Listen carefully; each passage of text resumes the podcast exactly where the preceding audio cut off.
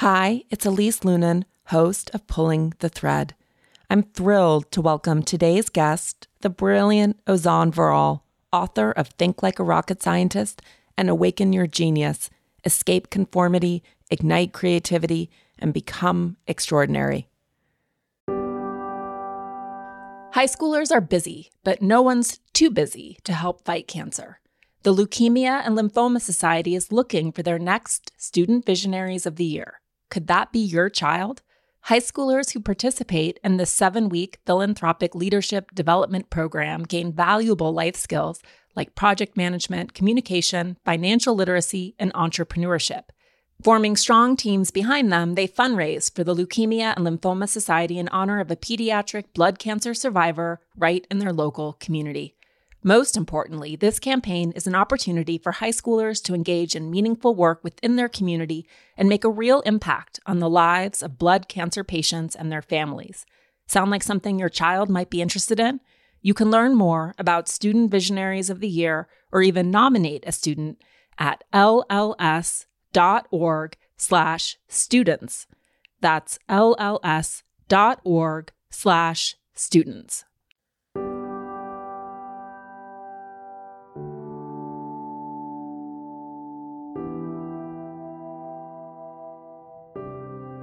Hi, it's Elise Loehnen, host of Pulling the Thread.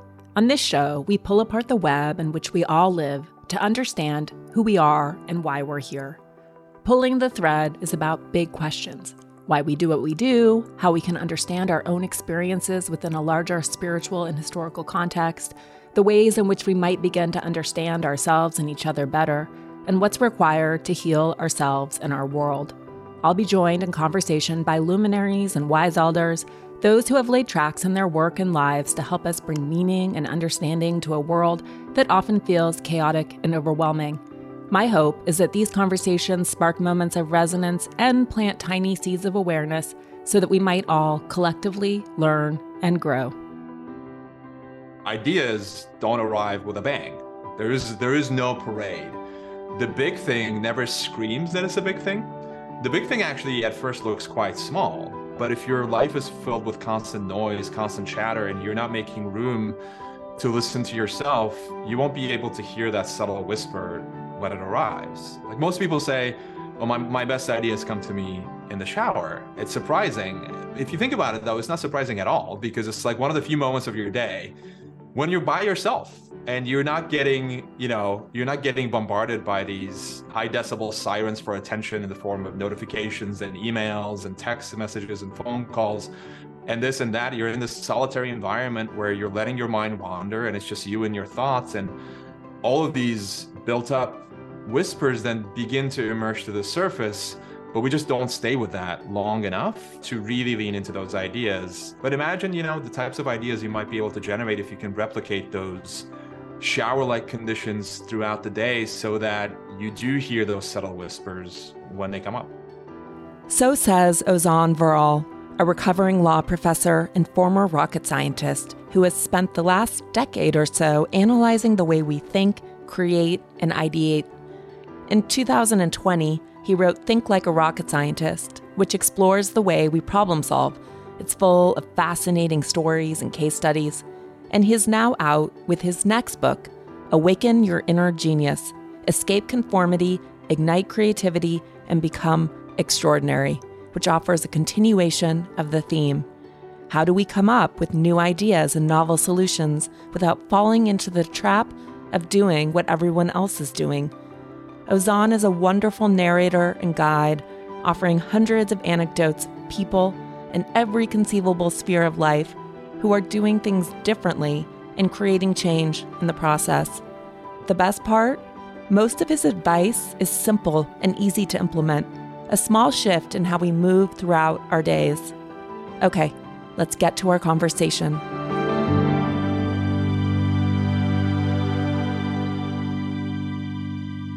It's funny. You're such a great.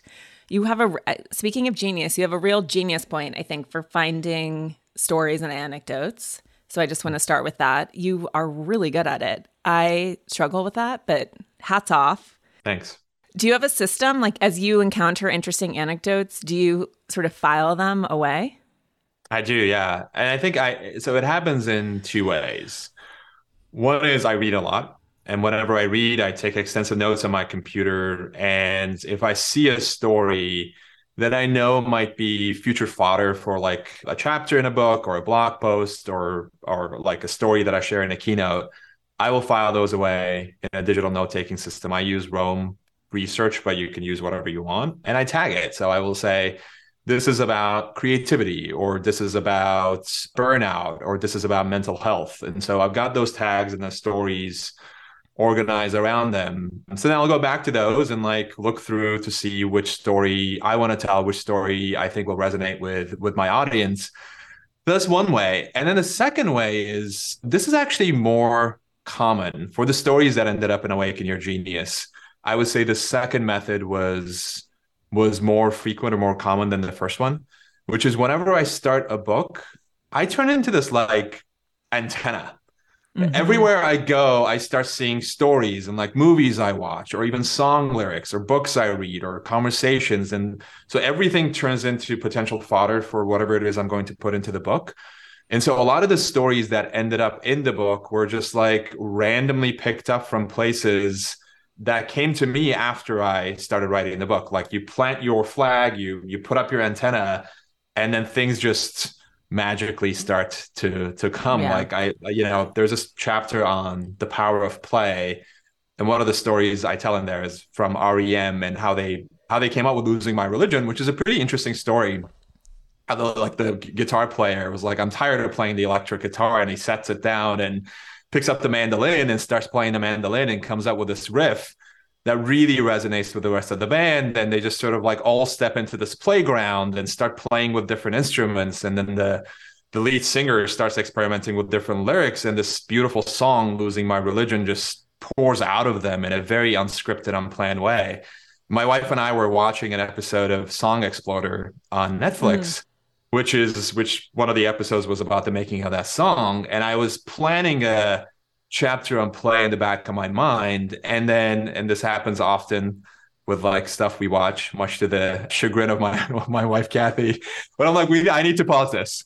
You know, like I need to jot some notes down. We can't we can't continue the episode. Like I'm like rewinding, writing stuff down. And so yeah, it may not be great for your significant other, but but yeah, once that that happens, it's like okay, I had I had this potential chapter on play in mind, and this is a perfect story to to begin the chapter what I love about the book is it's sort of meta because you talk about your own process and your own meandering journey through many interesting careers, all viable, all revered culturally, but since abandoned, right? Rocket science, law, law professor. So it's fun, A, to sort of get insight into your process as an example for other people of what it is to turn down. I mean, so much of the book, I know it's called Awaken Your Genius, but so much of the book to me felt like turning down the signal, an exterior mm. signal, so you can hear yourself yeah. in one way and then also pick up the signal that's important rather than sort of un unvarnished noise, which I think is what we typically swim in. And it's funny because last night I was having dinner with a friend who's a magazine writer, great writer, not prolific. She would agree with this. She spends, she is a daughter and she's been primarily parenting, but I've been on her. But I like to harass people into writing books. And she's been completely resistant. And then last night she she said, I'm sort of semi-retired from magazine writing.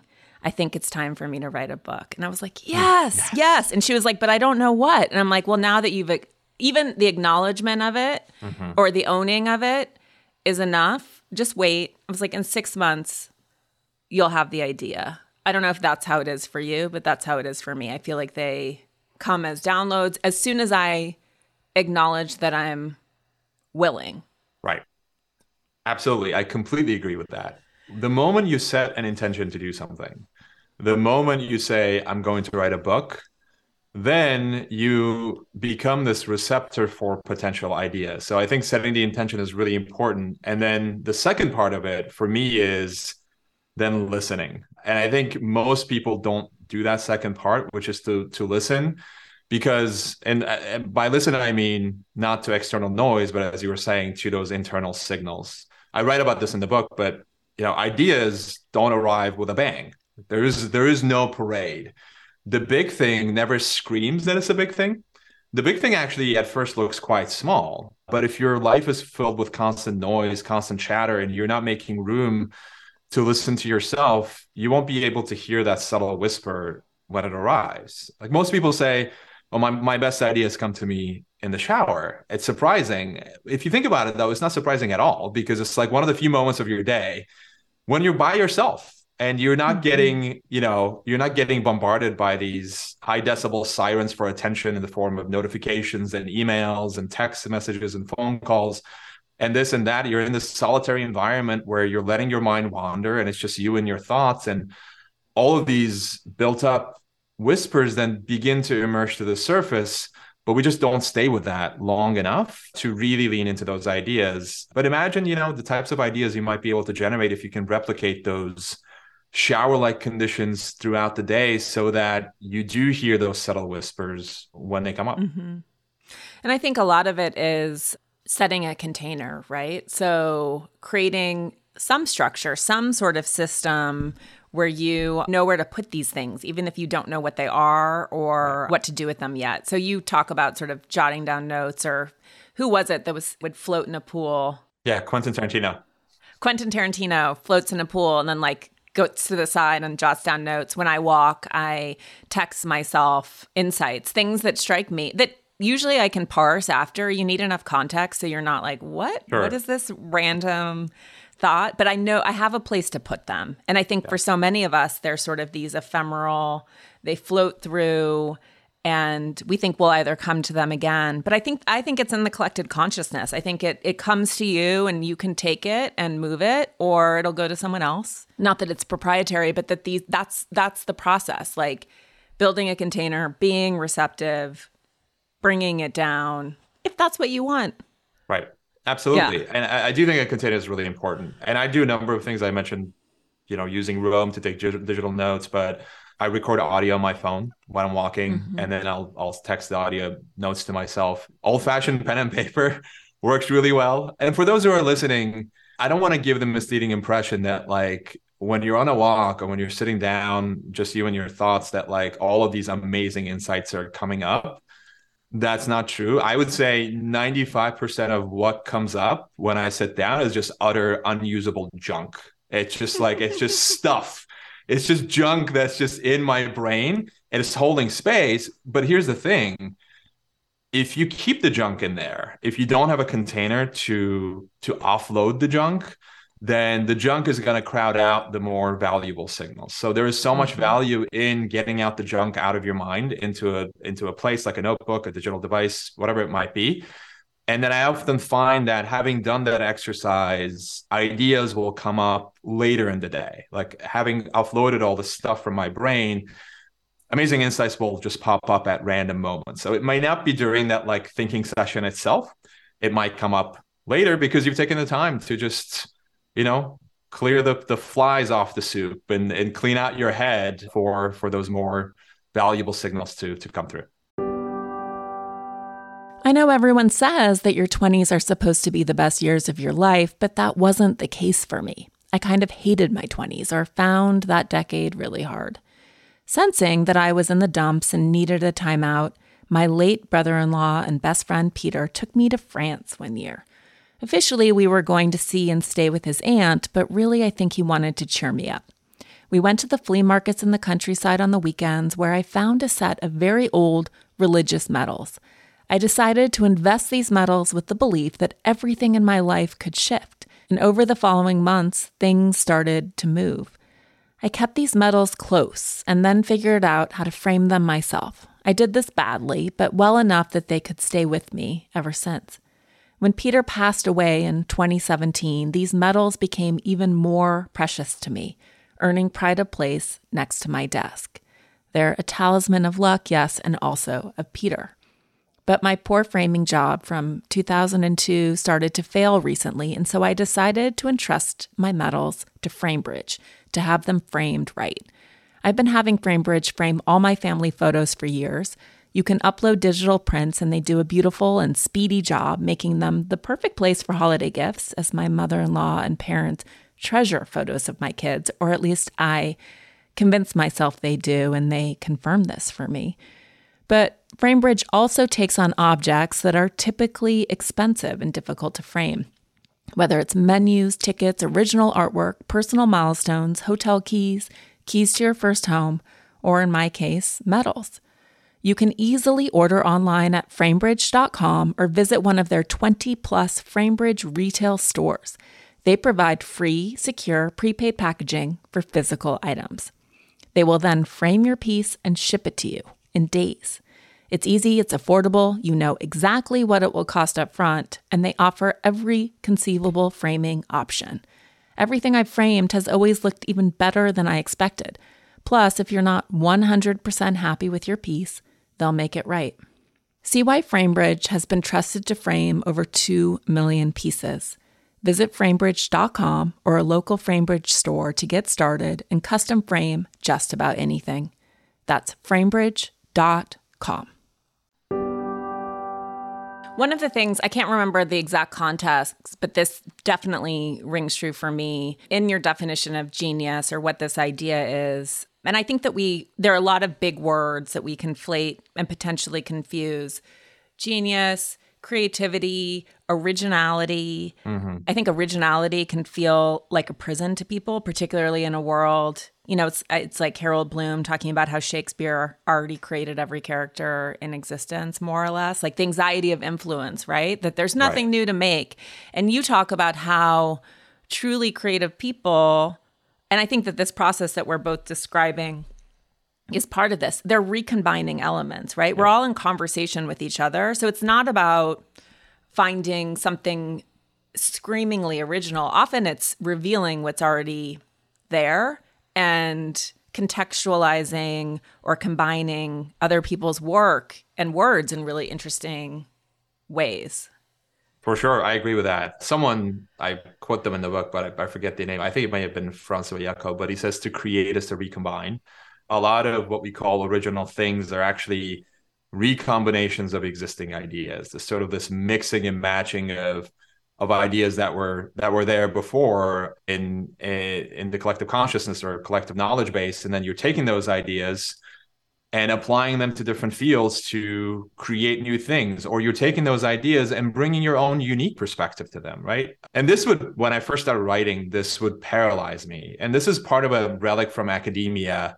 Like whenever you're writing a piece of academic literature it has to be new. It has to be something that hasn't been argued before. Like you have to bring a fresh angle. And and that idea of like original equals new was completely paralyzing for me because i would come up with what mm-hmm. i thought was a great idea and then you look at what existed like oh yeah so and so far more accomplished than i am already wrote about this thing. So then I would set it aside until I realized that original doesn't have to mean new. It can be an mm-hmm. old idea, but you can take it and if you bring your own unique perspective to it, if you bring your own individuality and unique expression to it, it can still feel fresh. And so I think the best the best pieces of work that I love tend to be combinations of the old and the new. Like they're taking mm-hmm. an old idea and then bringing a fresh perspective to it bringing their own unique individual expression to it and it makes it so fun to read because you can sort of recognize some of these older foundations but then you can also see how the author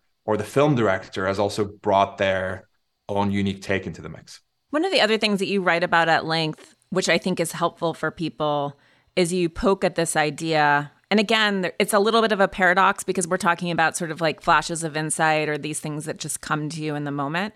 But creative work requires i mean you write a fair amount about practice and people who have been doing this for a really long time and how it's it's not appropriate to necessarily compare yourself with someone who has 30 years of experience on right. you but that also creative work isn't instantaneous. It's not effortless. I think that's another pervasive myth, even if we're not really conscious of it. That people who are gifted, it just, you know, you're Michelangelo, just emerges, you know, right. like, but this, you talk about watching Bob Ross. I also loved watching Bob Ross and being like, this is American TV. This is so odd. And then understanding why people yeah. love watching Bob Ross. Mm-hmm. But can you talk a little bit about that? Like what you've learned about process, refinement, and work?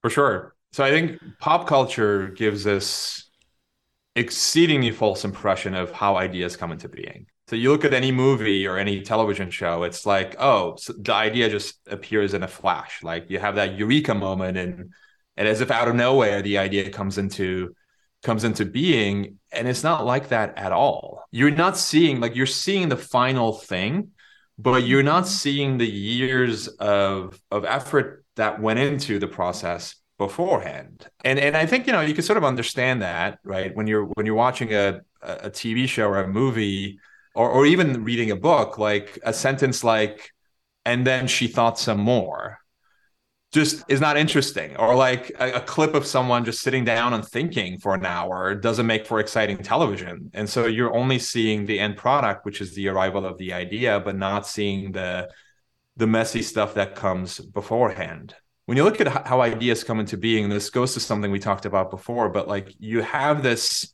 oscillation between focus and unfocus. Like you're you're mm-hmm. stuck with a problem, you're thinking about the problem, you're trying to generate ideas on something, and then you go and do something else. So for Quentin Tarantino, this is like working on a scene in in in depth, and then he'll go and float in his pool and think about what he wrote, and he just lets his mind wander, and then he comes up with additional ideas that he jots down. For Einstein, it was the unfocused part was like playing the violin he'd be stuck on a problem and then he'd go and play the violin.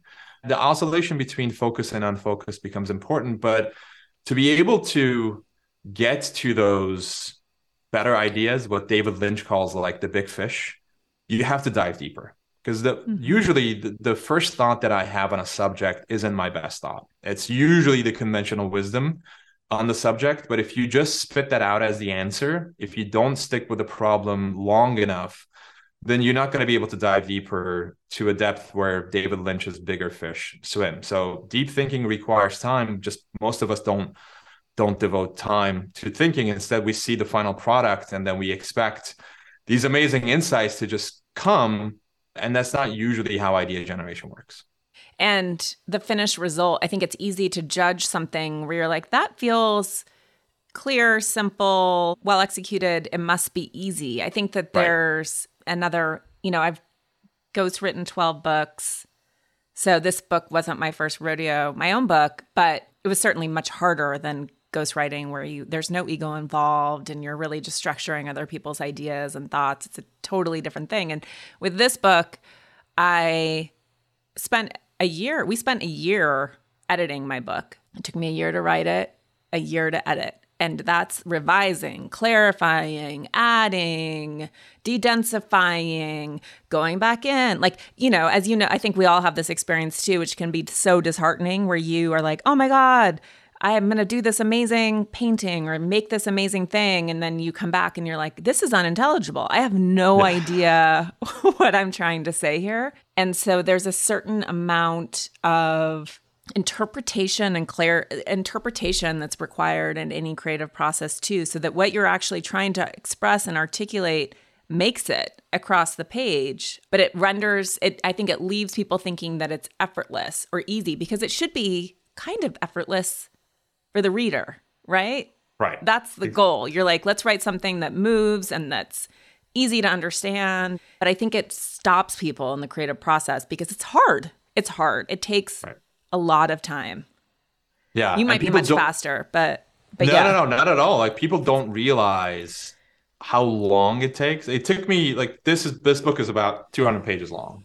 It took me 2 years to write this thing. And the readers aren't seeing the horrible early drafts. Like you're not seeing the early drafts that would make any self-respecting writer absolutely cringe. The same thing with movies. Like you're not seeing the tens of takes it took to get that like Oscar worthy monologue and the amount of practice that goes into it or the the like so many times that a stand-up comedian will bomb on stage before they actually get a joke right and so you're only seeing the final product which then makes it really intimidating because you're thinking as you said like that whatever comes out of me should be in this polished form but that's not how it works and so you're right it paralyzes people and it stops them from getting started because they think that this is something that just comes easily to people. And as delightful as the process of writing is for me, it's not easy at all. It's actually really quite challenging.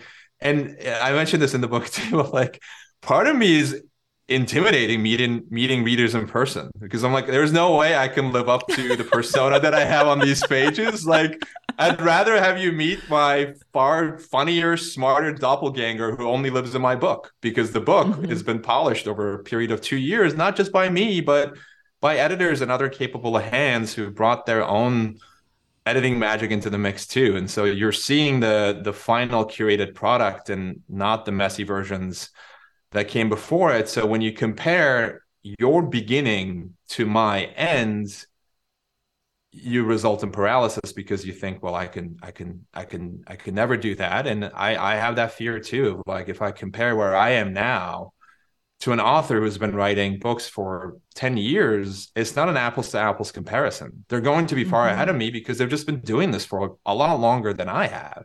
So c- comparison in that sense can as like we're genetically wired to compare ourselves to other people but the moment you compare your beginning to someone else's end is the moment that you i think end up containing yourself and confining yourself unnecessarily Vet bills can be expensive, but Spot Pet Insurance can give you up to 90% cash back on vet bills, so you can worry less about high vet bills. Yep, up to 90% cash back on vet bills for unexpected accidents, illness, and even routine care. And with Spot Pet Insurance plans, you can go to any vet you want in the US or Canada. There's no network you need to stick to, so visit your favorite vet and you can save money on expensive vet bills. That's Spot Pet Insurance. It's no wonder Spot is America's favorite pet insurance. Visit spotpet.com for a free quote today. For all terms, visit spotpetins.com slash sample dash policy. Spot pet insurance plans are underwritten by either Independence American Insurance Company or United States Fire Insurance Company and produce Spot Pet Insurance Services LLC. This is an independent ad from Spot Pet Insurance Services LLC typically what what permeates what get, breaks through culture and i want to talk about noise and algorithms and and social media too but what breaks through is typically the tail end of a longer career i think it was right. i think maybe steve martin where he's like i spent eight years learning four years i'm butchering this but like four years performing and then four years of incredible success yeah. and obviously we think of, we revere him as one of the greatest living comics, but the path there, it's always rose-colored glasses, but it's it's easy to write off the uncertainty. I also want to talk to you about uncertainty and surrender, but but first let's talk a little bit about what we actually see, the algorithms, the social media success and sort of the upside and the downside of this, right? Because you examine the way that it clouds our perceptions and our judgment. And then also that sometimes when we judge our own work and we don't put it out, we can be surprised at what actually that happens to me all the time. I'm like, I don't know if this is interesting at all. And I'm like, oh, that's the thing that was liked the most. So can you talk a bit about both sides? Sure. Let me begin with that second point. That honestly was the moment that launched my writing career in many ways. I had uh, written this article. Uh, this was maybe five years ago. I wrote this article on why facts don't change people's minds. And I, you know, I, I still have an email list. I had a much smaller email list back then, and I would send out this email every Thursday. And so this was like Wednesday night.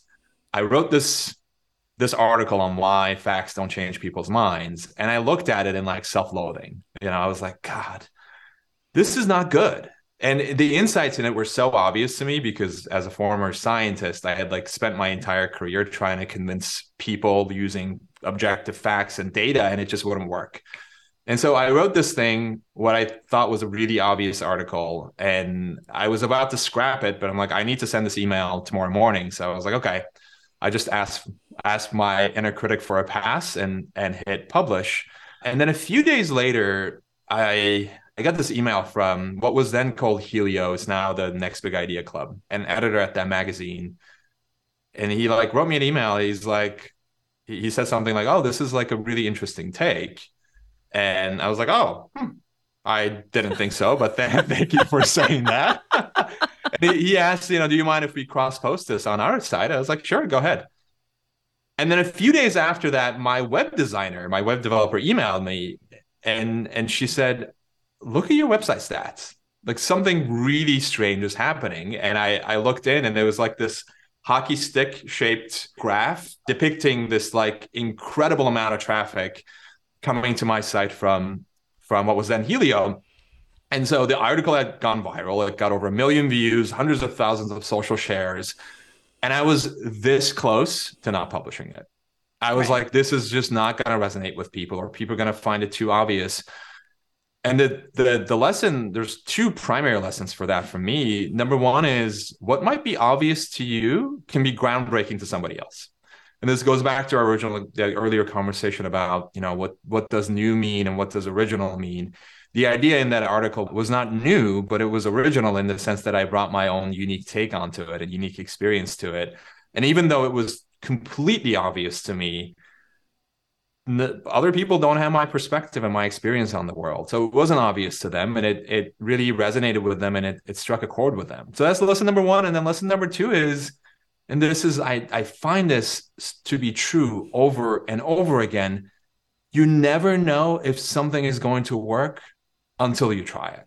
Like until you hit publish it and until you see what sort of response it's going to get you just don't know if it's going to work. And you can make all the pros and cons sheets you might want as my like overthinking prefrontal cortex is prone to doing, or you can be like, okay, well, I wrote this thing. I'm just going to give it a shot and I'm going to try it and and see if it works. And and and interestingly, a lot of the many of the articles that I, I don't know if this is true for you, but many of the articles that I think are going to be like viral or great end up producing crickets. And then like the things that I'm like, oh, this almost ended up on the cutting room floor. Let me resurrect it because I've got nothing else to post. Ends up being immensely popular. Yeah. No, you can't plan it. You can't plan it. Even though in some ways, and this takes us to the next point, there are people who are gaming it, or you can sort of yeah. pretend. And this is why I also like the book and I like your work because you don't it's so easy to distribute as you talk about morning routines or checklists or do this and this invariably will happen and that is not life. We all know that although we buy into that again. I'm still like what is your morning routine? Maybe it will give me insight into being a more functioning person. But it's the, the signal is noisy right? And if you try to tune yourself to it you will drive yourself wild because you can't predict it and then you're up against Instagram. I thought it was helpful that essentially you were like, do not become a a one trick pony on a you know a social media site that where you don't own your content and you don't own your audience.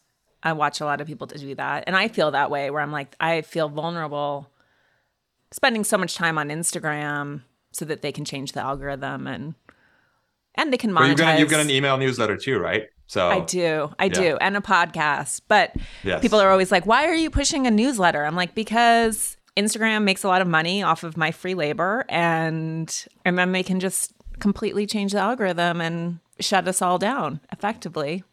Right? Yeah, because you don't own your audience in Instagram. You're depending on this middle institution yeah. that dictates the terms of your relationship with your audience, and that institution can change algorithms at any point and in a way that like only 5% of your followers can actually see what you post whereas with an email list and email newsletters i think you know they don't sound sexy because they've been around for so long whereas like a reel on instagram is shiny and new.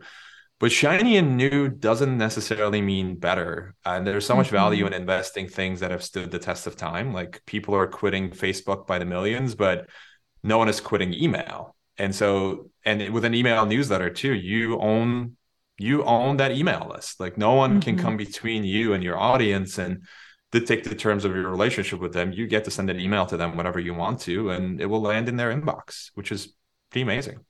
Yeah.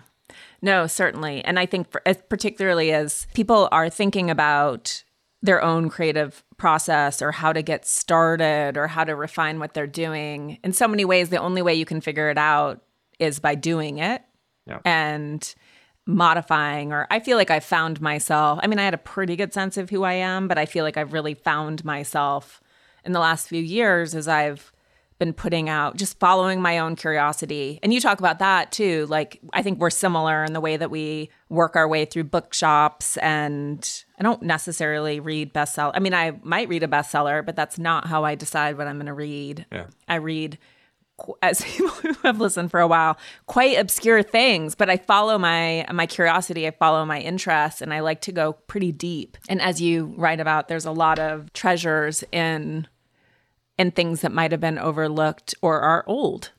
Yeah, absolutely. And and I love that. And and none of this to to say by the way that that you should not use Instagram or that you should not read a bestseller. You absolutely should if you want to. I think what I see a lot of people do is they feel compelled to read a book or they feel like they should, you know, be on TikTok or Instagram because that's what the that's what they're hearing in the sort of the ether, the noise. And that's not necessarily the case. So you should mm-hmm. read a book on the newsletter or the bestseller list if it aligns with you. But you should also pre- pursue your curiosity to these other more obscure places because you're going to find overlooked ideas there. So we talked partially about this creativity being this inner journey where you're listening to the signals from within, but you're also going to turn your attention outward and then discover signals outward.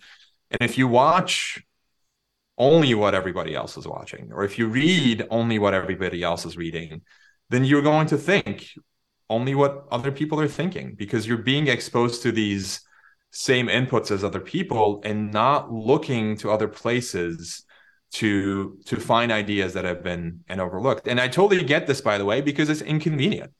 It's so much mm-hmm. more convenient to look at the bestseller list go on amazon and and buy the book that's sitting on everyone's bookshelf. It's much harder to leave your house go into a bookstore and follow the trail of curiosity to your next read and and find the types of obscure books that that you like to read at least and so so I think there's a lot of value to that. I tell the story in the book about Jimmy Breslin, who was a reporter, and when the JFK assassination happened, he, along with all the other reporters in the country, went into the White House press briefing room. And he's like standing in the back of the room and he looks at the room. There's like hundreds, thousands of reporters waiting at the White House for information. And he looks around the room and he goes, I can't make a living here. Like everyone is going to have the same information. Therefore, everyone is going to write the exact same story. So he decides to leave the White House and he goes across the river to Arlington National Cemetery and he finds a guy who is digging the grave for JFK. And he interviews the gravedigger and writes this incredible column telling the the the story of the JFK assassination from the perspective of the person who's preparing JFK's final resting place.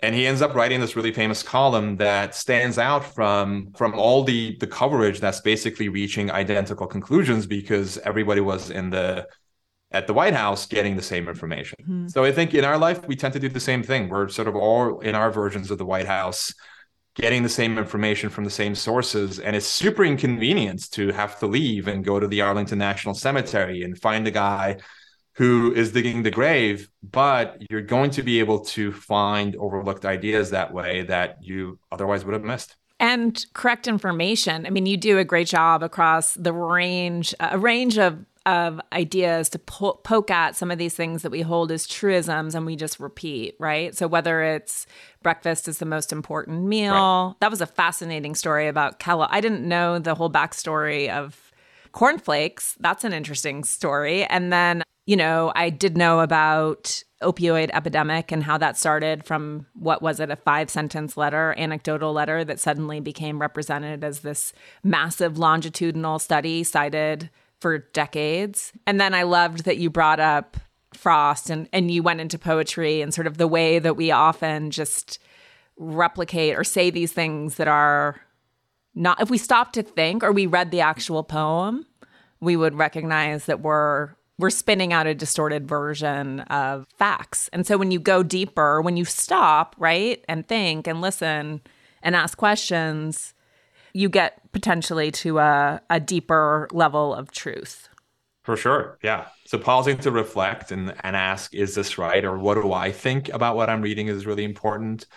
And then, as you said, part of the part of the the process of finding overlooked ideas is actually going to the primary source, which mm-hmm. most people don't do, right? We we read one person's interpretation of another's interpretation of another's interpretation of the primary source. So I tell the story in in the book, as you said, Frost and and the road not taking, which is probably one of the most popular and one of the most misquoted poems of all time. Even as an astrophysics major, we had to take I think two writing classes my freshman year, these writing seminars, and and I took this class on it was something to do with poetry, and and I remember quoting the road not taken poem and i like took one line out of it probably the most famous line you know two roads diverge in the woods and i took the one less traveled by and that made all the difference to like i don't know. I think i was like being a trying to be a clever freshman to make this like retort against someone in in this in this writing seminar and like the grad student who was teaching the seminar started to laugh and and he's like did you actually read the poem and i'm like yeah i read the poem he's like go back and read the poem. He's like, you may have read one stanza, but you haven't read the whole thing if you're actually quoting it for that. And so I went back and read the poem, and lo and behold, it's so the poem is so misunderstood. The poem is actually about self delusion. If you read the earlier parts of the poem, the the Frost makes it clear that the two roads actually were not different. He says they were trodden about the same. You know, the leaves on both lay equally black. He writes, and so the character in the poem sort of like a hindsight belief that he took the road less traveled by is actually a study of self-delusion. He did not take the road less traveled by. And so ironically, this like poem about self-delusion has generated mass delusion about, and it's quoted from like everywhere, from books to Hollywood movies to like sky SkyMall posters about the the testament to like rugged individualism and, and picking your own path in life. And the poem is not about that at all and it's you know it's relative it's pretty easy to go read the poem but most of us don't bother to do it instead we rely on these sound bites and and and secondary sources and there's so much value in actually going and reading the original source because you're going to find ideas in that original source that no one else is seeing because they're too busy looking at sound bites or looking at secondhand interpretations of what's happening I woke up at 2 a.m. last night drenched in sweat throwing bedding off of me. Every pet was also on top of me, which probably didn't help. Many nights I have the opposite problem where I'm hunting in the hall closet for extra blankets in the wee hours because I'm freezing. In part, this is because my husband and I have wildly different sleep temperature preferences, and I'm cold because he's left all the sliding doors in our house wide open. But there's actually a solution I've come to learn. And I'm all about a sleep solution because we know how important good, uninterrupted sleep is for every facet of health. Have you heard about ChiliPad by SleepMe? It's a bed cooling system designed to revolutionize the way you sleep naturally. The ChiliPad bed cooling system is your new bedtime solution. It lets you customize your sleeping environment to your optimal temperature, ensuring you fall asleep, stay asleep, and wake up refreshed. ChiliPad works with your existing mattress. It's a water based mattress topper that continuously controls your bed temperature from 55 to 115 degrees. You can also choose a different setting than your partner so you each get what you need. What I want? A cool mattress with piles of blankets on top. ChiliPad believes sleeping at the optimal temperature helps people naturally reach their highest potential physically and mentally visit www.sleep.me slash thread to get your ChiliPad and save up to $315 with code THREAD. This offer is available exclusively for Pulling the Thread listeners and only for a limited time. Order it today with free shipping and try it out for 30 days.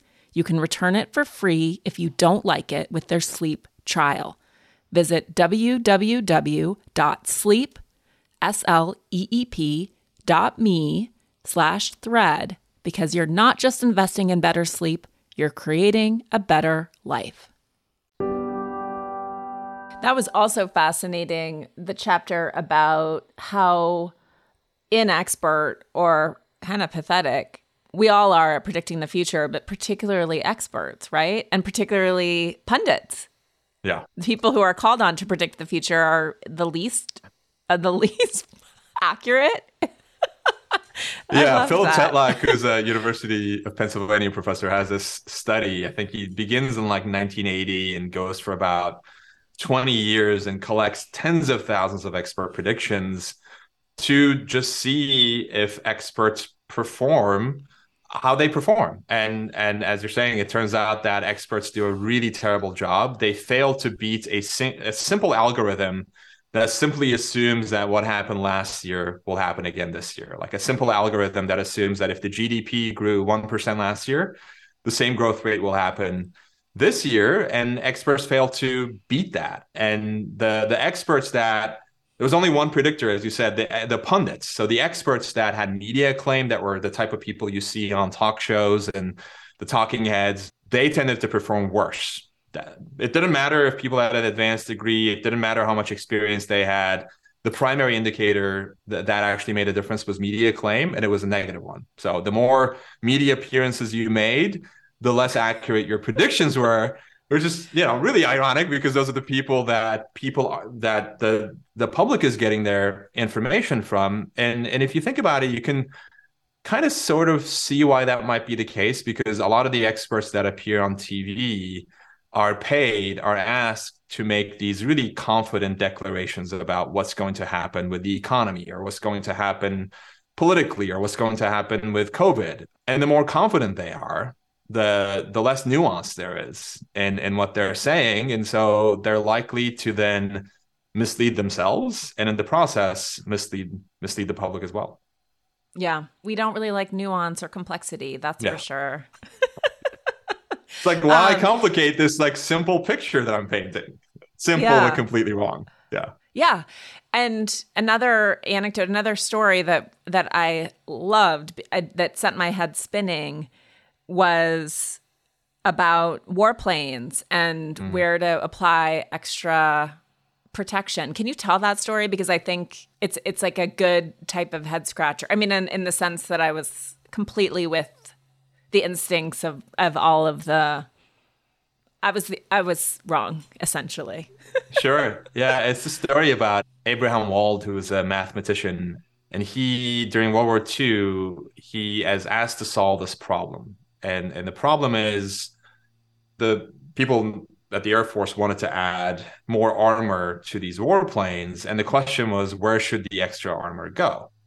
And the the the planes that like return back from combat when they examined the plane most of the bullet holes were in the fuselage. And so when you know you look at that i think most people including myself would assume that the extra armor should go where the bullet holes are should go on the fuselage. But Wald says no no no no no. We need to do the opposite. We need to put the armor on the engine where we're not seeing any bullet holes. And people are like, why would you do that? And he said, look, we're only looking at the survivors. We're only looking at we're only looking at the planes that took bullets into their fuselage and returned home. We're not seeing the planes that crashed and burned, and they crashed and burned because they took bullets in a place that we're not seeing any bullet holes in the surviving planes, which is in the engine.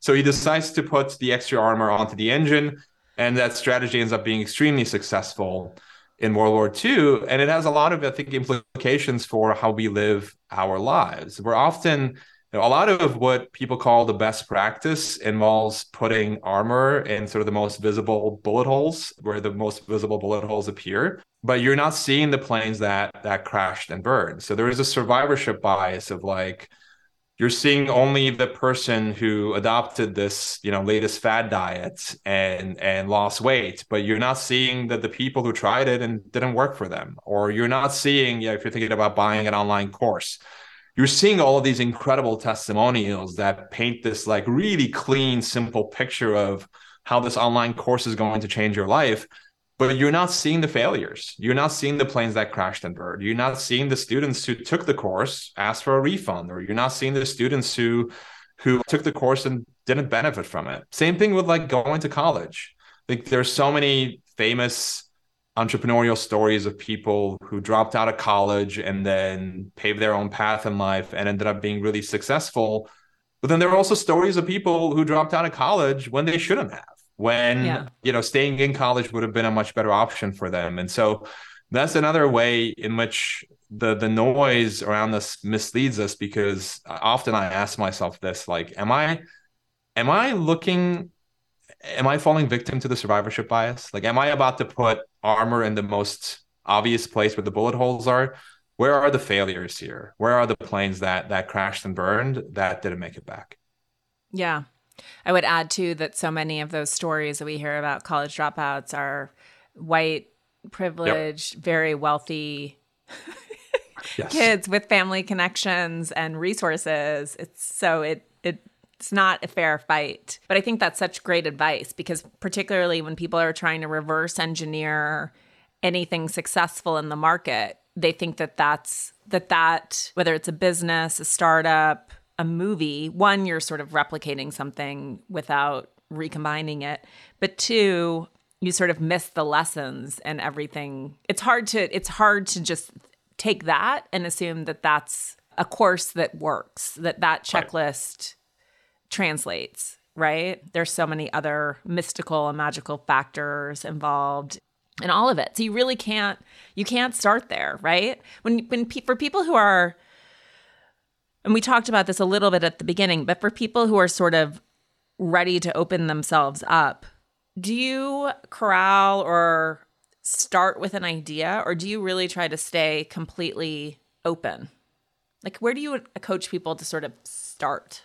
Start in terms of creativity? Yeah. I think it really it really depends. I do a little bit of both.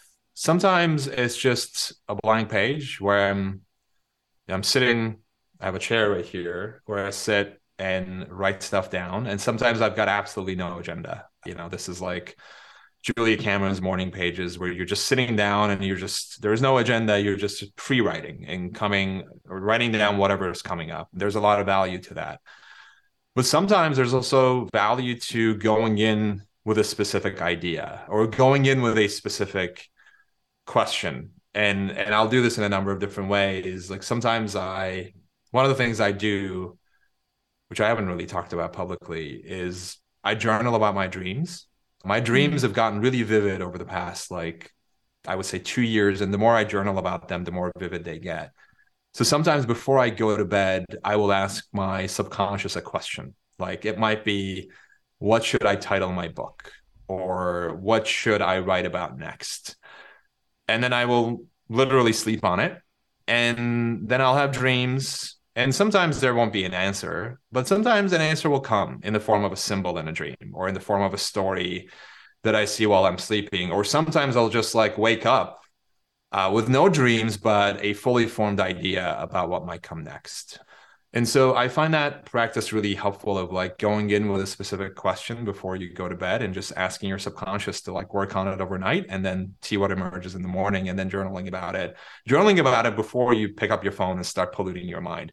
That's really, really important, I think, because when you wake up in the morning, you're feeling, you know, at least most days, you're feeling relatively refreshed. And so your subconscious is relatively clear. And before you open the news or social media and start to basically pick up all of these energies that don't belong to you, writing down what you're thinking, what you're feeling, what kept you up at night, what thoughts emerged, ends up being extremely valuable. And there's so many chapters in the book that honestly you were like had their inceptions in a dream for me. It's interesting. I remember, I think it was in Homeland Elegies, which is a novel, but it reads more like nonfiction. And he talks about sleeping with a pen taped to his hand because then he would write his dreams sort of before waking. And there, you do have to, like they say, don't move, keep your body in the same position. The pen and the pad has, you have to like do the minimal amount of movement when you record your dreams before it evaporates. It's a hard practice. So, have you have you, I know you've had myriad careers, all fascinating, which suggests a sort of resiliency or flexibility, which I think is an interesting model for a lot of people. But have you failed? And what's your advice for people who feel like they're getting nowhere? Yeah, I've failed a lot. And I think the f- a number of things. Number one, I don't love this message that we're particularly I think Silicon Valley is sending this message of like fail fast, fail often, fail forward. And there's this culture that's emerging, and particularly in Silicon Valley, but other places as well, of like I see these in I do a lot of keynotes for businesses and and I'll see these in like now company mission or vision statements of like we celebrate failure. And I look at that I'm like I don't buy it. I don't buy it. Like whoever says they celebrate failure is probably lying to you. I've failed so many times in my life and there wasn't a single failure that I celebrated. There mm. was always a grieving process. And I think when we try to push this agenda of like, we're going to celebrate failure, you're denying people their humanity because failures suck. And, and if you skip over the grieving process, if you skip over the loss of what you expected to, to happen, the loss of what was once was, I think you lose your humanity in the process. But moreover, you also don't learn anything from it. Mm-hmm. So I think mm-hmm. for me, celebration of failure is a mistake. From failure is not. And that's how I approach the failures I've had in my life, which is to say, okay, like I'll give you an example. The, the first one that popped to mind.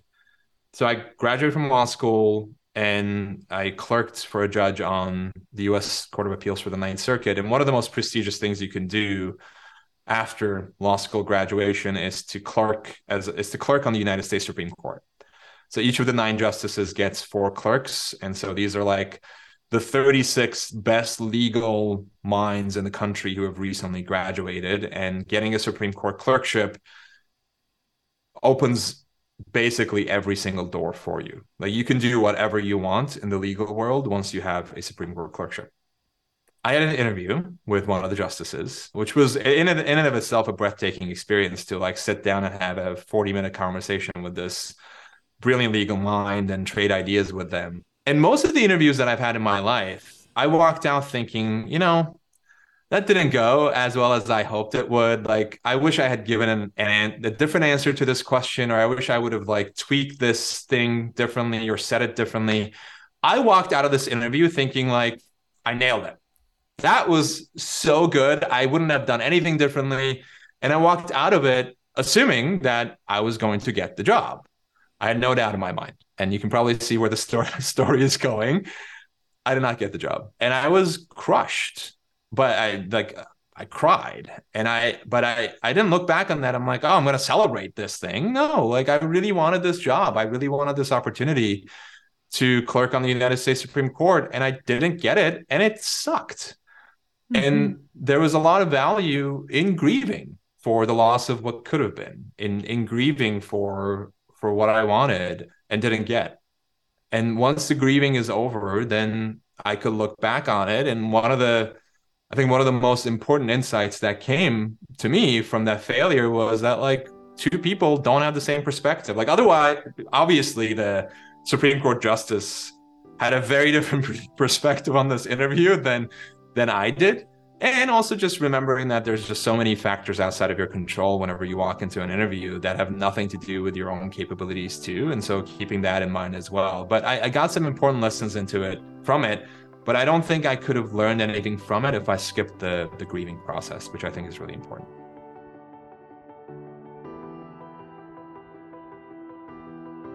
As mentioned, Ozan's book is full of fun anecdotes. Near the end, he talks about how paralyzing it can be to see other people's creations and feel like we will never measure up. I write about this at length in my chapter on envy and on our best behavior. But I loved this quote. He writes I once came across this post from the best selling novelist Taffy Brodesser-Akner. This is Taffy. I just read a book that's so good I can't get out of bed. Did great books make me feel this terrible before I started writing novels? Is writing a competitive sport? End quote. And that made me laugh not only because Taffy is really funny and delightful, but as he reminds us in his text, this is how we all feel about each other's works. We all feel like we will never measure up, and comparison is a crime against our own creativity. So, it's not that you need to put on blinders, but you just need to recognize that there's always room for more great works. There's always room for more great movies. And if you'll likely find an audience for anything that you create, it might not be the biggest audience, but that's also in some ways overrated, which he writes about as well. All right, I'll see you next week. Thanks for listening to this week's episode. You can find show notes and full transcripts of the episodes at theelisepodcast.com. While there, please sign up for my Substack newsletter. I send a short note every Wednesday about topics that are aligned with this show and a deeper dive on Sundays. Or follow me on Instagram at Elise Loehnen. Meanwhile, if you haven't already, please pre order my book coming May 23rd. It's called On Our Best Behavior The Seven Deadly Sins and the Price Women Pay to Be Good, and it's an exploration of the ways we've been programmed to police ourselves and each other. I'd also like to give a huge thank you to my sponsors who make this show possible. Please support them the way they support this podcast. This has been a presentation of Cadence 13 Studio. If you enjoyed this episode, please listen, rate, review, and follow Pulling the Thread, available for now for free on Apple Podcasts, Spotify, Audacy, or wherever you get your podcasts. I want to give a shout out to Phil Svitek, Lauren Lagrasso, Mary Kate McDonough, Ali Brockman, and the entire Cadence 13 team for producing these episodes, and to Valero Doval for my key art. Take care of yourselves. I'll see you next week.